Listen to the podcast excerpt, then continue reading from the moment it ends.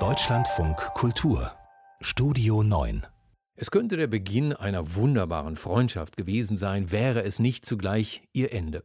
Denn Angela Merkel dürfte Joe Biden am Abend wohl zum letzten Mal in ihrer Funktion als Bundeskanzlerin getroffen haben. Biden ist bereits der vierte US-Präsident, den Merkel in ihrer Amtszeit besucht. Und sie nahm in Washington natürlich auch Stellung zu den Hochwassernachrichten aus Deutschland. Ein Tag der Sorge und Verzweiflung. Und mein tief empfundenes Beileid gilt allen, die in dieser Katastrophe Angehörige und Freunde verloren haben oder die jetzt noch um Vermisste bangen. Die Flutkatastrophe zu Hause hatte den kurzen Arbeitsbesuch der Bundeskanzlerin seit ihrer Ankunft in Washington überschattet. Merkel war ständig in Kontakt mit Deutschland und das Extremwetter war Thema bei all ihren Terminen. US-Präsident Joe Biden sprach der Kanzlerin und den Deutschen seine herzliche Anteilnahme aus. I want to express to you and to uh, the people of Germany my auch in den USA ist es in den letzten Jahren immer häufiger zu Extremwetterlagen gekommen.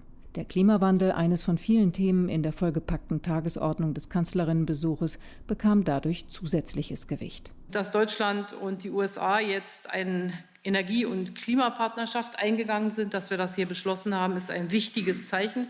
Es geht um den Ausbau zukunftsfähiger Technologien wie Wasserstoff, grünem Wasserstoff, wie erneuerbaren Energien, wie der E-Mobilität und vielem anderen mehr. Und wir stehen hier im Wettbewerb mit anderen auf der Welt und diesen Wettbewerb wollen wir erfolgreich bestehen. Die Bundeskanzlerin sprach bei US-Präsident Biden das Einreiseverbot für Schengen-Bürger in die USA an. Die Wirtschaft auf beiden Seiten des Atlantiks, insbesondere die deutsche Industrie, leidet unter der nie dagewesenen Situation. Die beiden Regierung verteidigt bisher den Einreisestopp mit dem Stand der Wissenschaft und dem Infektionsgeschehen, erlaubt aber weiterhin Einreisen aus Ländern mit sehr viel höheren Infektionszahlen wie etwa der Türkei. Der US-Präsident versprach gestern eine neue Prüfung der Reisebeschränkungen und kündigte an, bald mehr über einen möglichen Zeitrahmen zu sagen. How soon we can lift the ban, it's in process now, and I'll be able to answer that question to you within the next several days what is likely to happen. I'm waiting to hear from our folks in our, our COVID team. Ein klares Versprechen zur Aufhebung des Einreisestopps war das nicht.